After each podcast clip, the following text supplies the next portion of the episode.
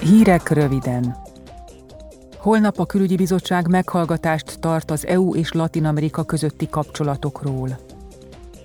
A régió stratégiai fontosságú az EU számára. A két kontinens közös értékrenden és kultúrán alapuló kapcsolata nagy múltra tekint vissza.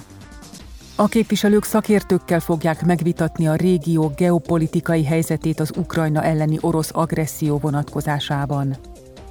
Arra is keresik majd a választ, hogy miképp léphetne minőségi szintet az EU és Latin Amerika közötti stratégiai partnerség.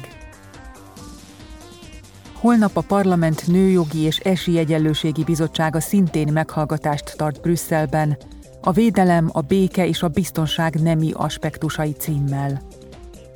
A résztvevők elsősorban a fegyveres konfliktusok nőkre és lányokra gyakorolt hatását vizsgálják majd. Tegnap volt a biológiai sokféleség világnapja. Az esemény idei jelmondata tetrekészségtől a tettekig, állítsuk helyre a biológiai sokféleséget. Az éghajlatváltozás és a biológiai sokféleség csökkenése elleni küzdelem jegyében az Európai Parlament áprilisban új jogszabályjavaslatot fogadott el a globális erdőírtás megfékezésére. Az új javaslat értelmében az EU-ban csak olyan terméket lehet majd forgalmazni, amelynek az előállítása nem jár erdőírtással és erdőpusztulással.